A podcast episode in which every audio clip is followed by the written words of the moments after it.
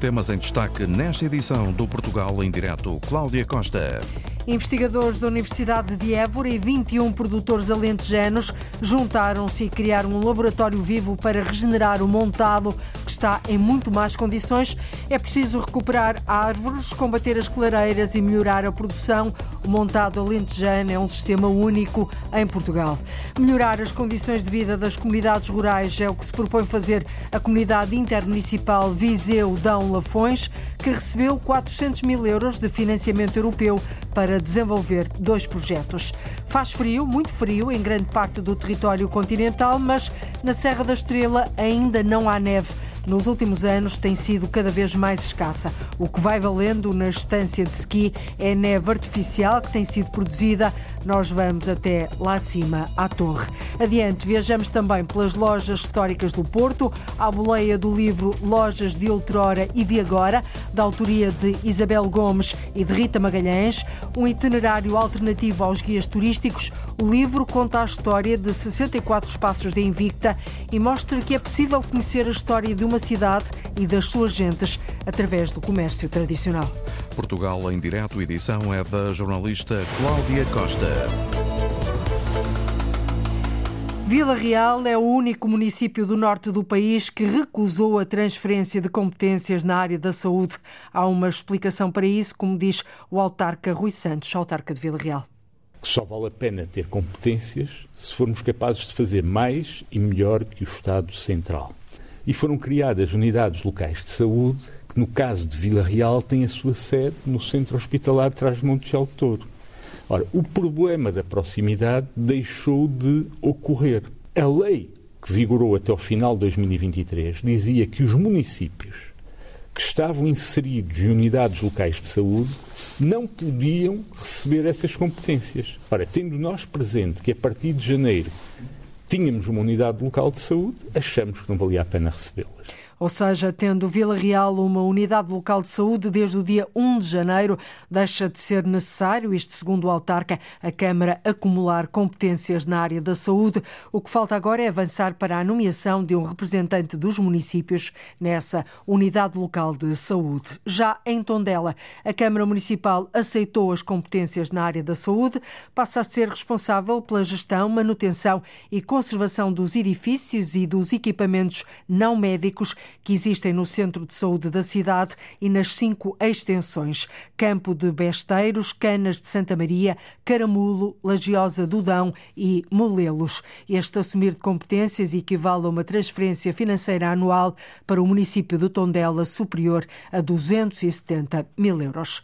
O Tribunal da Nazaré vai passar a funcionar na antiga Casa da Câmara, na Pedreneira. É um investimento superior a 400 mil euros para remodelar o imóvel que no final das férias judiciais, vai receber o juízo de competência genérica. É o que diz a Ministra da Justiça, Catarina Sarmento e Castro. A Câmara da Nazaré, através deste protocolo, eh, realizará a obra e, portanto, estaremos em condições de, após as férias eh, judiciais, podermos arrancar com uh, o Tribunal da Nazaré já a funcionar no novo espaço, um espaço, aliás, magnífico. Uh, encontramos um espaço cedido pelo município, numa obra que o Ministério da Justiça quer muito trazer à Nazaré para dignificar o exercício da justiça, precisamente aqui na Nazaré. Eh, não apenas para aqueles que todos os dias aí trabalham e que merecem condições dignas, mas também para todos aqueles que necessitam do serviço da justiça e, portanto, neste caso, para todas as pessoas da Nazaré e todas aquelas que são abrangidas por esta área geográfica. O prazo de execução desta empreitada é de quatro meses. O edifício para instalar o novo Tribunal da Nazaré foi cedido pela autarquia e vai libertar o espaço que hoje é ocupado pelo estabelecimento prisional regional. O contrato para remodelação da antiga Casa da Câmara foi assinado esta manhã. No distrito de Leiria vai ainda ser intervencionado o Tribunal de Pombal no âmbito de uma verba de 4 milhões de euros que o governo vai investir na melhoria das acessibilidades aos tribunais. O plano, o plano do governo para a área da justiça dispõe de cerca de 4 milhões de euros para melhorar as acessibilidades, ou seja, todos aquel, aqueles tribunais que neste momento não são ainda, infelizmente, acessíveis às pessoas, seja pessoas portadoras de deficiência, seja aos mais idosos, que também necessitam de condições de acessibilidade uh, facilitadas. 4 milhões de euros para tornar os tribunais do país acessíveis a todos. No Alentejo, investigadores da Universidade de Évora e produtores uniram-se e criaram o Laboratório Vivo para a Regeneração do Montado, que está muito degradado. São 30 parcelas de terra espalhadas por várias zonas da região, onde vão ser feitas experiências para regenerar, recuperar o montado e criar, Paula Verã, rentabilidade para os produtores. A degradação do montado alentejano tem sido uma constante e é preciso recuperar as árvores, combater as clareiras e melhorar a produção. Para que resulte nada melhor do que trabalhar diretamente na terra com os próprios produtores.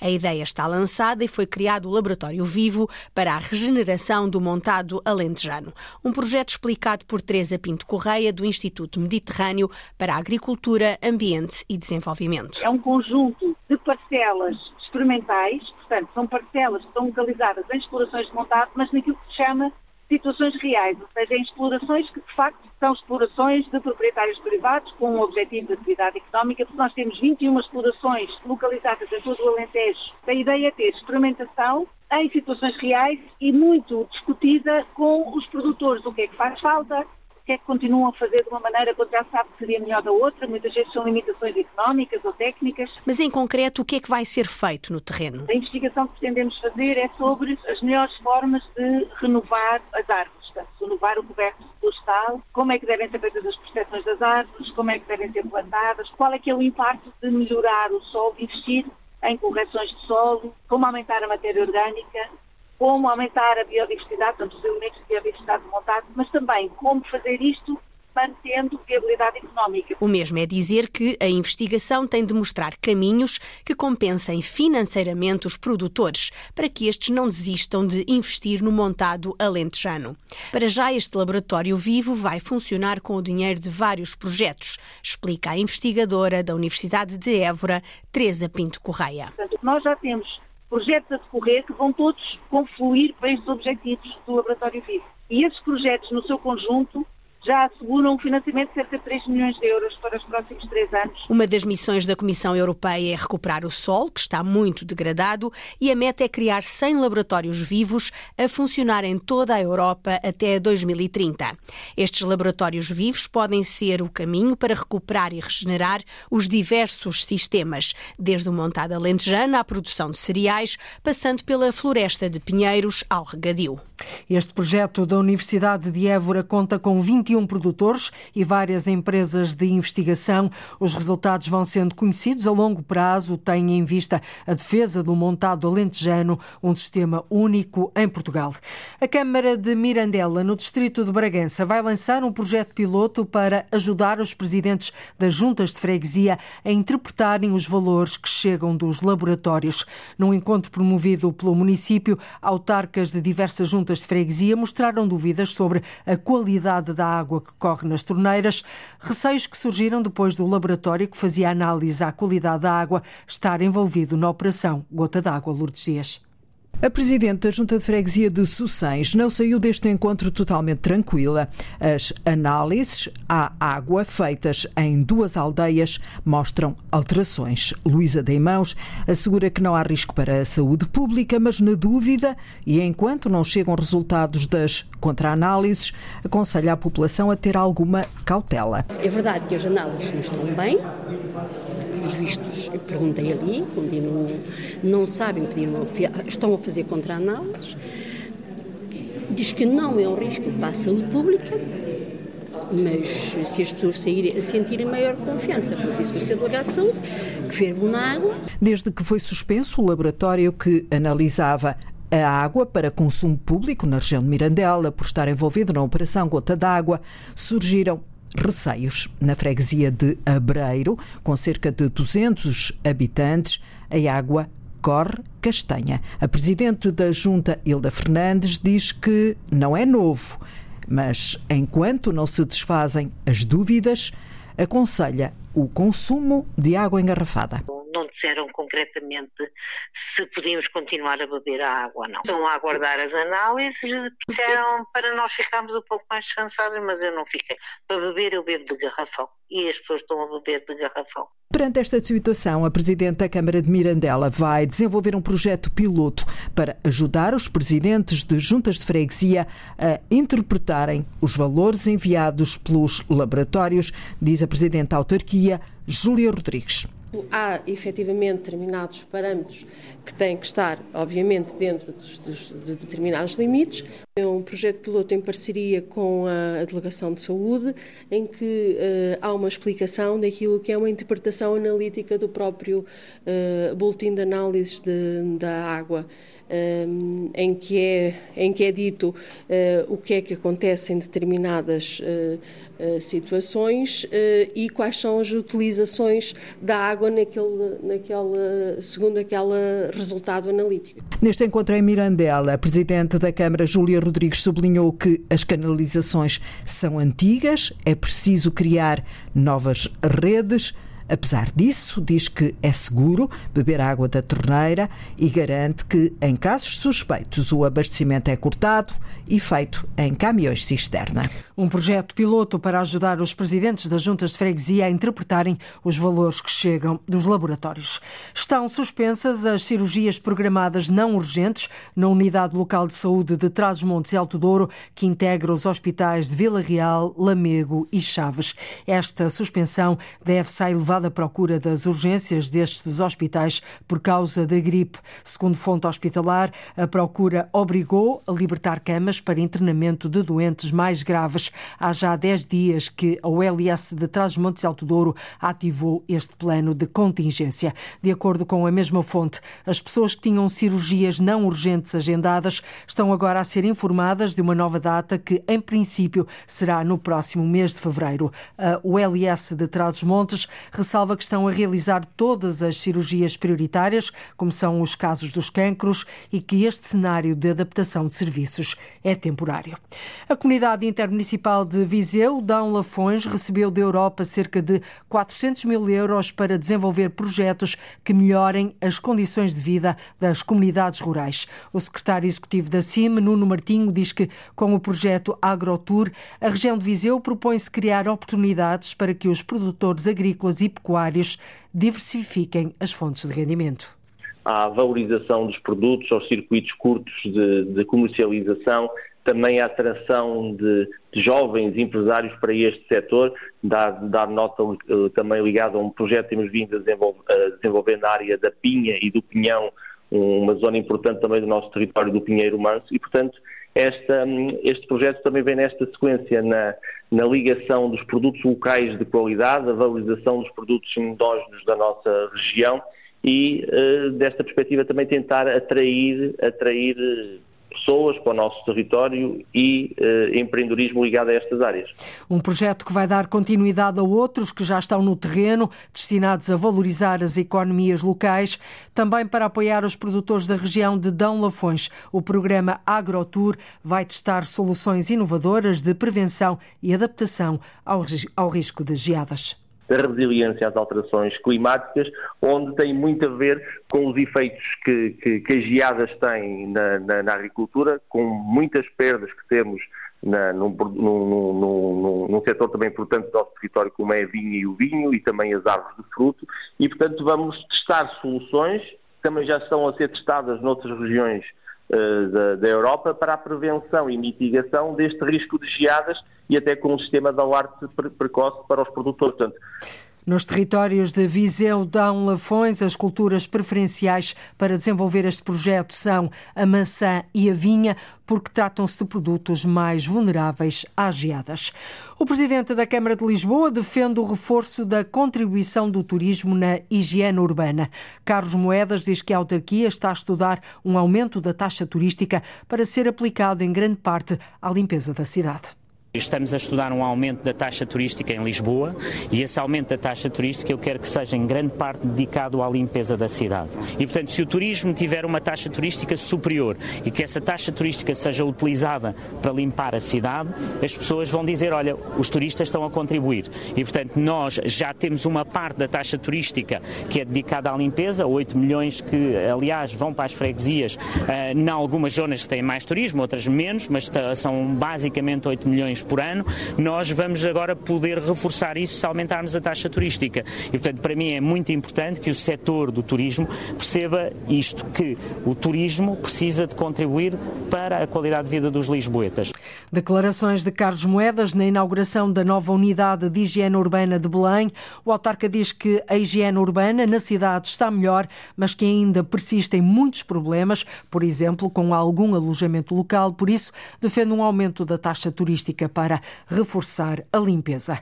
Para ajudar as famílias e jovens que não conseguem encontrar casas a preços mais acessíveis, a Câmara de Grândola avançou com várias medidas, entre elas a compra de terrenos para autoconstrução, construção cooperativa e para habitação a custos controlados. Os mais de 200 fogos municipais estão também a ser reabilitados. No total, a autarquia espera investir este ano, João Ramalhinho, 6 milhões de euros na área da habitação.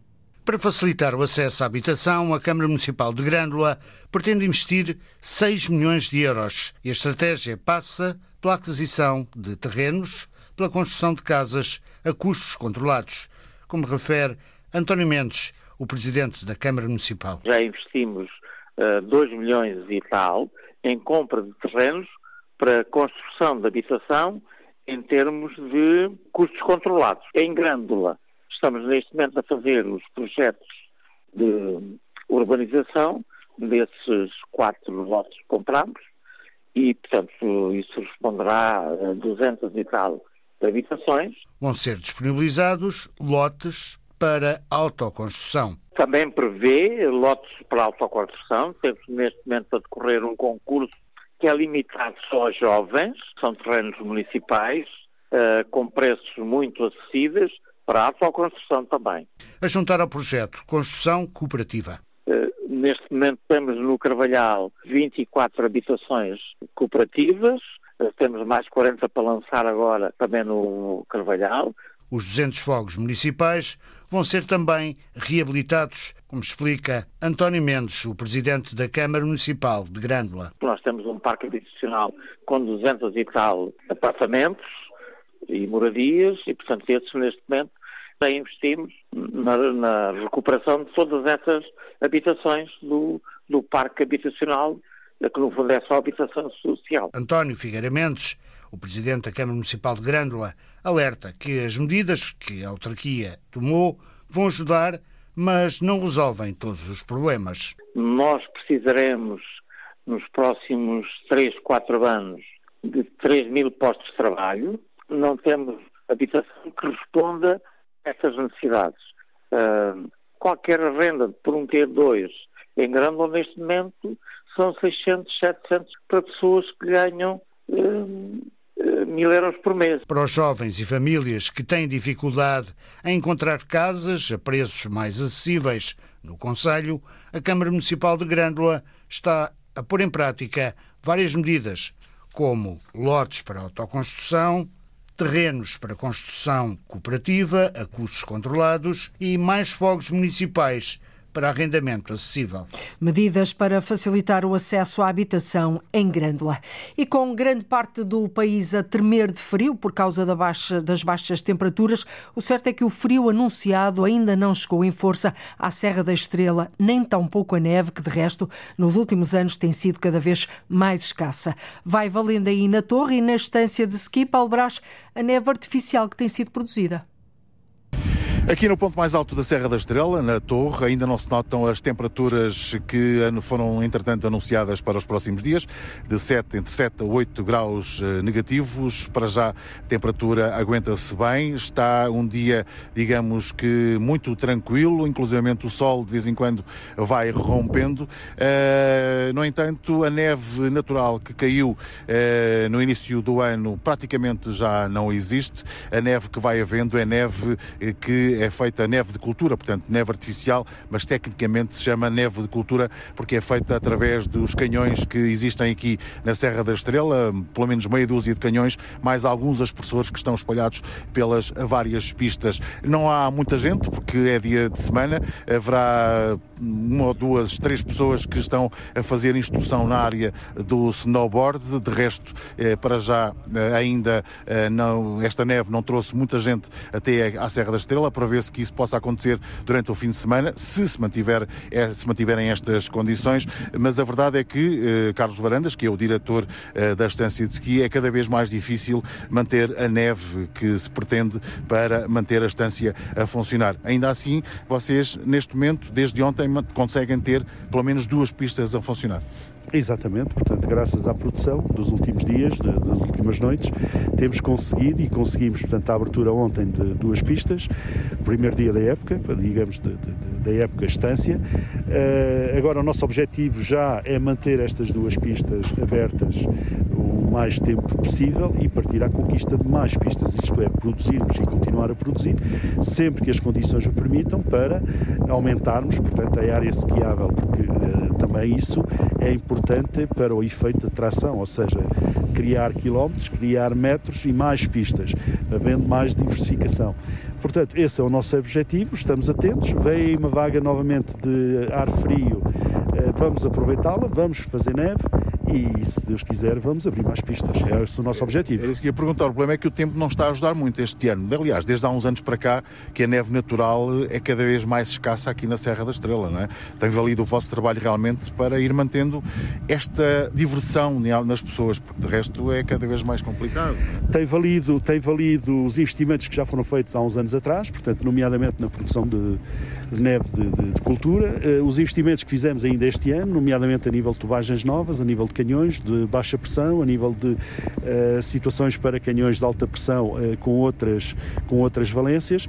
Portanto, estamos atentos também para contrabalançar estes efeitos de aquecimento global, tentar fazer neve com as condições por vezes marginais, uh, temos-lo conseguido. Não é muito, muito, muitas as vezes que o conseguimos, mas temos-lo conseguido e vamos tentar e, e aproveitar ao máximo estas entradas de, de ar frio para aí sim eh, fazermos a produção com estes 40, 42 canhões que aí temos. O é chuva que se prevê também depois nos próximos dias, não é? Pode estragar todo o trabalho feito. Pode estragar alguma coisa e obviamente que se for o caso e se for isso que está indiciado pode, pode estragar aqui algum trabalho feito, mas nós iremos persistir, nós iremos fazer neve na mesma, porque quem sabe uh, o que está previsto de chuva não mude o tempo à última hora, como às vezes tem acontecido, e essa chuva prevista se proporcione neve. Portanto, uh, pelo sim, pelo não, nós vamos continuar atentos e vamos continuar a produzir. Bem, muito obrigado, Carlos Varandas. Apesar do frio, como se ouviu, eh, é difícil muitas vezes ter neve natural aqui na Serra da Estrela. Eh, vai valendo este trabalho que tem sido feito intensivo eh, na criação e na, digamos, produção de neve de cultura para que a estância se possa manter em funcionamento. Para já, como disse, esta hora há muito pouca gente que vai passando por aqui. Alguns passam na estrada, simplesmente olham e seguem. Portanto, digamos que é difícil nestas condições atrair mais gente para a Serra da Estrela. Há muita gente que vem, não tem, não tem medo do frio, mas queria certamente ter uh, mais neve. Não cai neve na Serra da Estrela, apesar do frio que se faz sentir. Isto naturalmente tem um grande impacto a nível turístico, mas também a nível económico. A abertura das pistas de ski só foi, só foi possível graças à produção de neve artificial. Thank you.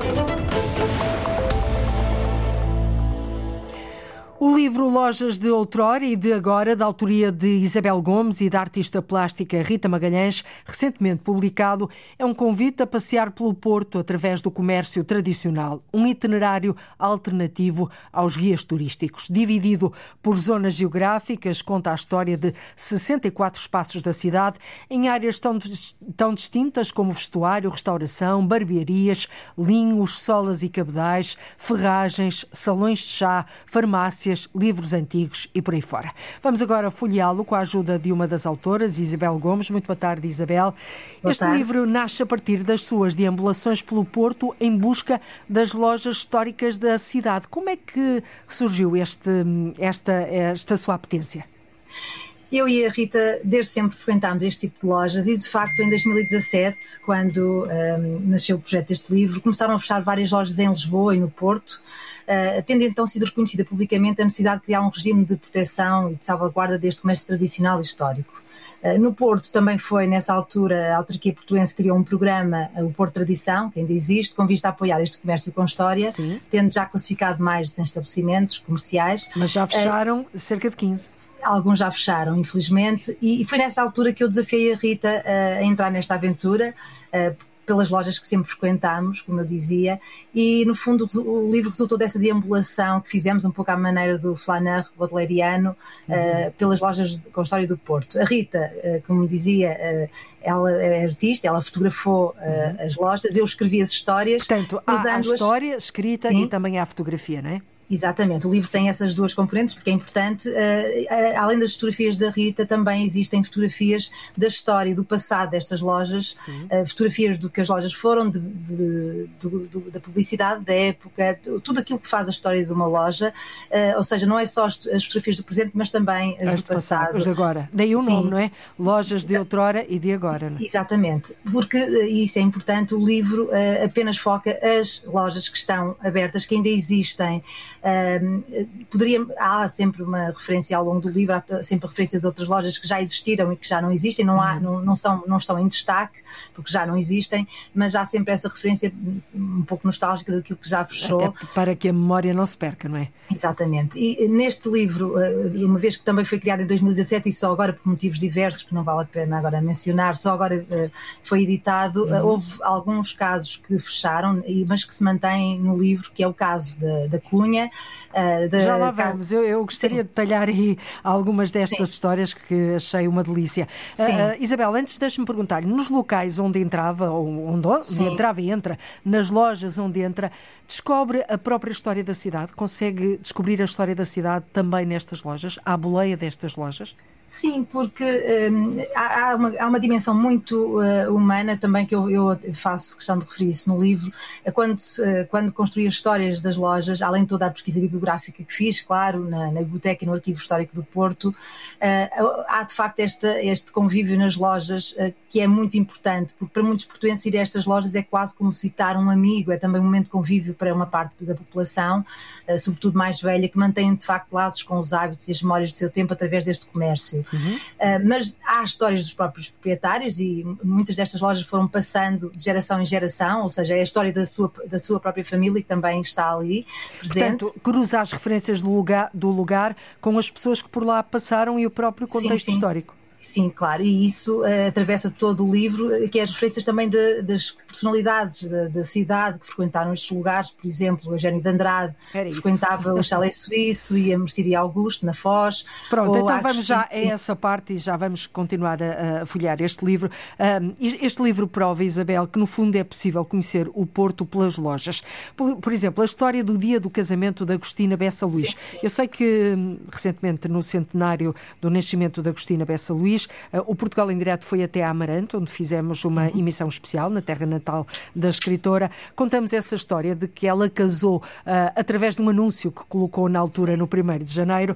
O que eu não sabia é isto que é contado no seu livro: é que fez um lanche com os convidados e com a família na confeitaria do Bolhão. Na altura, o Bolhão, a confeitaria do Bolhão, era a confeitaria chique do Porto. Sim. Comeram umas tenras torradas, conta no seu livro. Isto também é história, são pormenores que humanizam valorizam a história e que nos ajudam a perceber de que uh, a riqueza das cidades não se vê apenas só nos monumentos e nas paisagens. Sim, eu faço questão de referir isso precisamente no livro, porque, uh, e isso há pouco tempo também era referido, com, infelizmente, com o fecho de mais lojas em Lisboa, porque de facto uh, não nos adianta ter mais uh, 10 lojas de souvenirs na mesma rua quando temos a nossa própria história presente naquelas histórias antigas que, que existiram.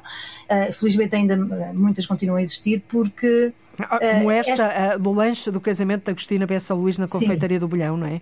Como é que eh, descobriu esta... isto, Isabel?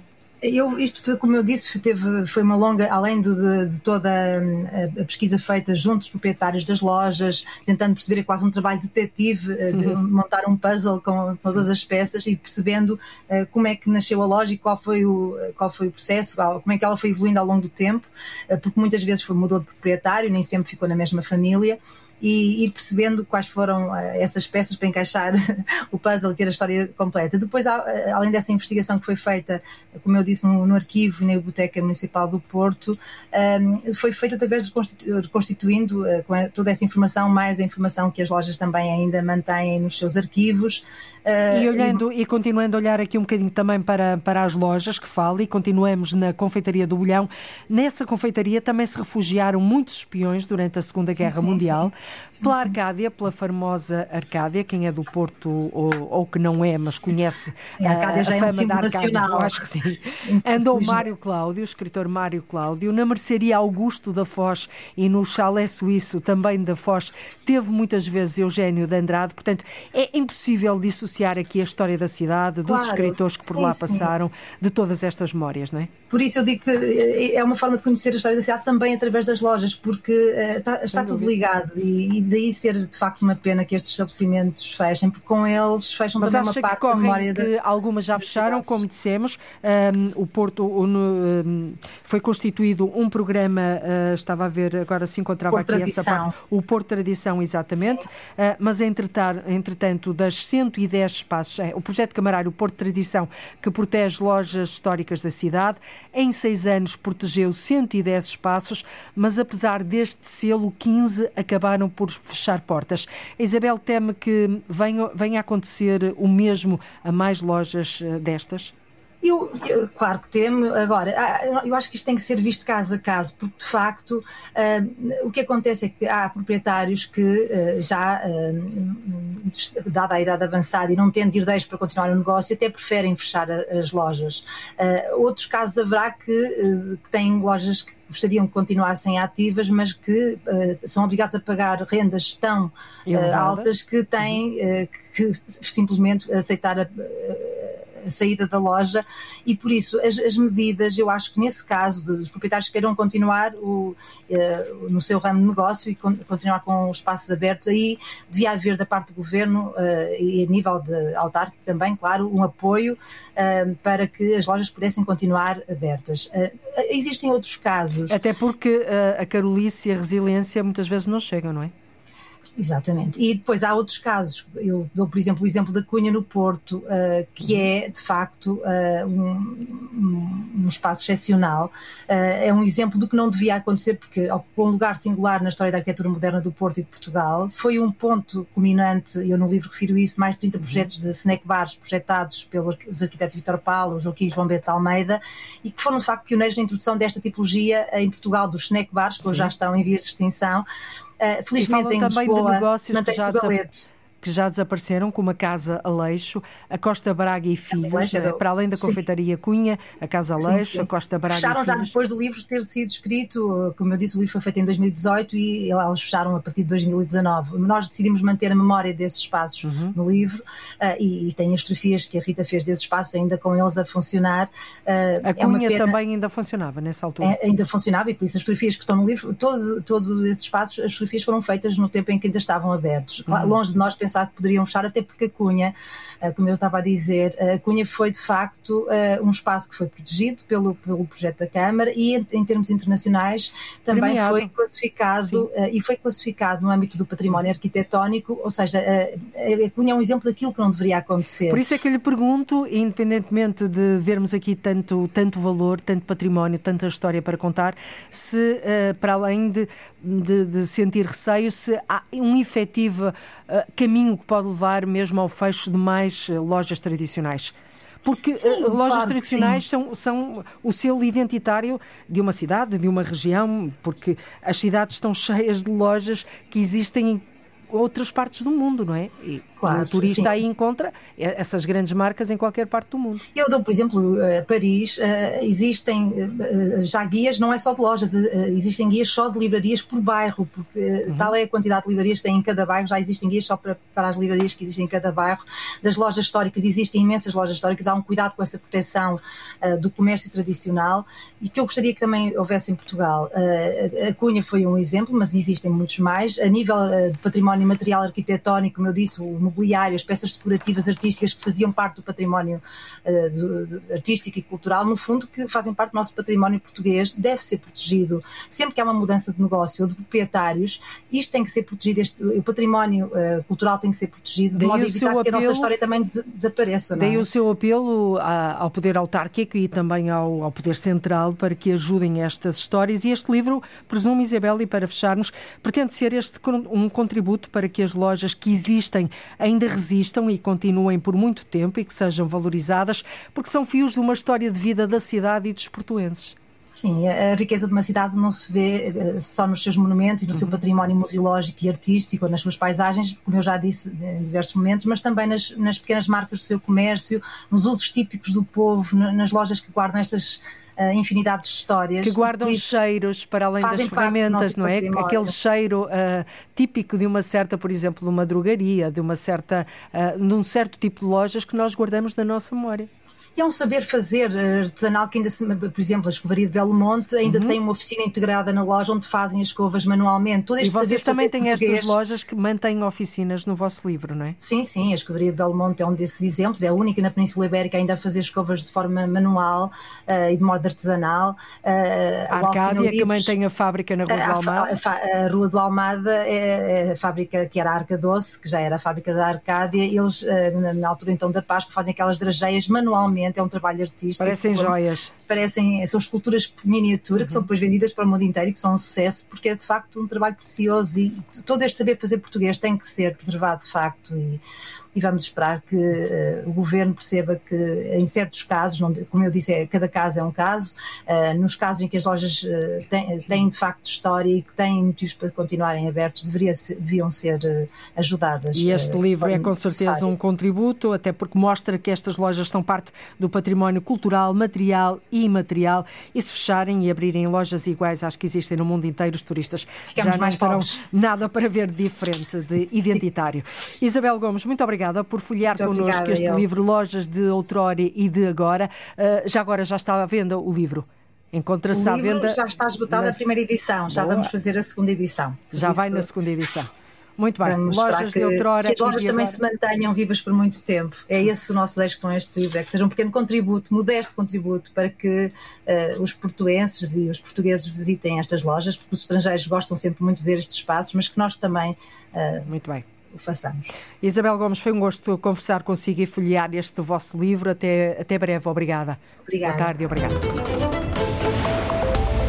E continuamos na senda dos livros para salvaguarda da Livraria Feran. É este o nome da petição lançada pelo Fórum Cidadania LX para impedir a destruição patrimonial daquela que é a segunda livraria mais antiga do país. A associação pede à Câmara que impeça a destruição do edifício e promova a utilização do espaço com o mesmo uso. A petição, que já conta com mais de 800 assinaturas, pede também a intervenção da Assembleia Municipal para que sejam desencadeados todos os procedimentos para salvar uma livraria fundada em 1840 e que é uma das lojas mais emblemáticas de Lisboa e que já está, Arlinda Brandão, de portas fechadas. A Livraria Feran, na Rua Nova do Almada, na Baixa Pombalina, está de portas fechadas, as mesmas por onde, desde 1840, entraram tantos amantes da leitura e grandes personalidades da vida literária do país, como essa de Queiroz. O Fórum Cidadania LX não se conforma e lançou uma petição para que volte a abrir portas. Se garanta a salvaguarda do espaço da loja, quer exterior, quer interior, que a Câmara não aprove nenhuma mudança de uso. Paulo Ferreiro, desta Associação de Defesa do Património Lisboeta lançámos esta petição para ver se é cumprida essa regulamentação não é? e, e, não é adulterada a, a, loja e que garanta o cumprimento do plano diretor municipal e do plano de pormenor e salvaguarda da, da, Baixa Pombalina, ou seja, e também da Carta Municipal do Património. Na petição, que tem nesta altura mais de 800 subscritores, lê-se que os milhares de livros que recheavam a feira terão já sido removidos da loja onde se destaca a fachada, as montras e os móveis, nas três salas que são separadas por três arcos e onde havia um relógio do século XIX que contava o tempo de quem se perdia entre os livros. Ainda mais sendo uma, uma livraria, que é a segunda livraria mais antiga do país, logo a seguir à Bertrand, e uma livraria que tem uma história fantástica. Livraria Fera, o nome tem origem no apelido de uma família belga que se fixou em Portugal no tempo das invasões francesas. Mais tarde, o rei Dom Pedro V mandava aqui encadernar todos os seus livros. Ao longo do tempo, muitos foram os escritores de renome que aqui lançaram as suas obras. Por isso, na petição, lê-se que a Livraria Fera é uma das lojas mais importantes, emblemáticas e acarinhadas pelo público que existem na cidade de Lisboa. Agora, a Fera acho que é um bocado demais. Aliás, a entrada da Fera na Lojas com História foi uma, uma excelente notícia na altura e que nos fez pensar que estaria fora de causa qualquer ameaça à loja. É? Agora assistimos a este desenrolar de acontecimentos nos últimos dias. Foi com grande surpresa e tristeza que constatamos isso. É? A petição pela salvaguarda da Livraria Fera é dirigida à Assembleia Municipal e à Câmara de Lisboa. A autarquia já fez saber que está a ajudar com várias diligências junto de privados para se concretizar a reabertura com um novo investidor. A Antena 1 já pediu e aguarda mais detalhes sobre o que a Câmara está a fazer para que as portas da Fera não continuem fechadas. Pela salvaguarda da Livraria Fera, que é a segunda livraria mais antiga do país. Miradaire é uma vila mais conhecida pelas grutas, mas a União Recreativa Mirense também ajudou à fama durante anos a fio. Na década de 80 chegou a ter a chamada Armada Invencível, equipa de futebol que venceu a terceira divisão nacional sem derrotas. Agora, o clube anda pelo segundo escalão na Distrital de Leiria, mas quer voltar a ter protagonismo e está focado na formação e na melhoria das instalações, como lhe conta o jornalista Fernando Eurico.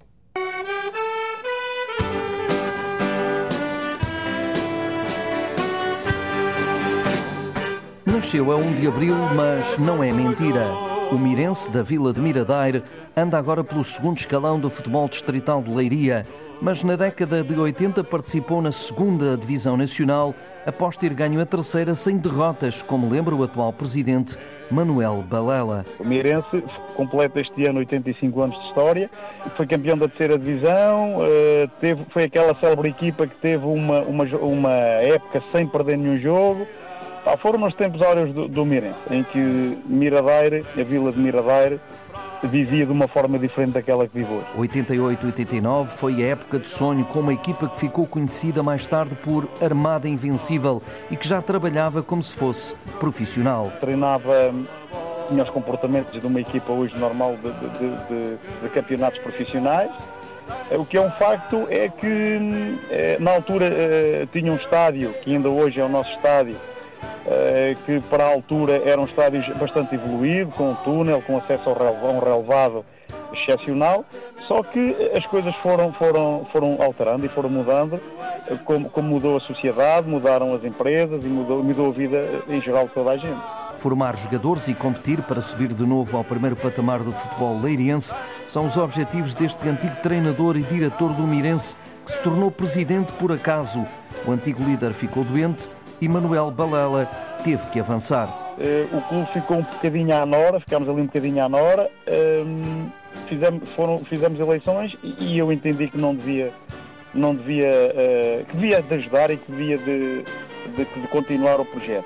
Para já mudou o relevado natural para um sintético, uma vez que o estádio não é municipal. Este ano já colocamos um sintético no nosso relevado, ou seja, tínhamos um relevado já bastante antigo uh, com algumas debilidades e um relevado. Uh, o Mirense não é um clube camarário, ou seja, tudo aquilo que temos no Mirense é do Mirense, é dos sócios e é das pessoas que gostam do Mirense. Uh, ter um relevado estava, estava a se tornar muito dispendioso. Para além disso, ia-nos dificultando a, formação porque não tínhamos condições para, para treinar devido às condições que o relevado apresentava, nomeadamente no, no inverno. As despesas assim são menores, até porque os apoios não são como outrora, até das famosas grutas que tornaram imortal a vila de Miradeiro. É óbvio quando o Mirense estava na, na, no auge, eh, nos anos 80, 80, 90, eu acredito e sei que as, as grutas ehm, que participavam com, com, com valores diferentes daqueles que participam hoje. Mas posso lhe dizer, continua, continua-nos a ajudar dentro das suas possibilidades. Uh, continuam, sempre que lhe batemos à porta, estão sempre disponíveis. Consideradas uma das sete maravilhas de Portugal, as Grutas de Miradeiro continuam a ajudar o Mirense, clube que quer voltar a sair da toca do futebol distrital para voltar aos nacionais. Ou seja, o Mirense insiste em chutar a bola para a frente para voltar a ter protagonismo. É tudo por hoje. Voltamos amanhã a ligar o país. Contamos com a sua escuta. Até lá, fique bem. Boa tarde, Cláudia Costa no Portugal, em direto desta terça-feira. Liga à informação. Ligue à Antena 1.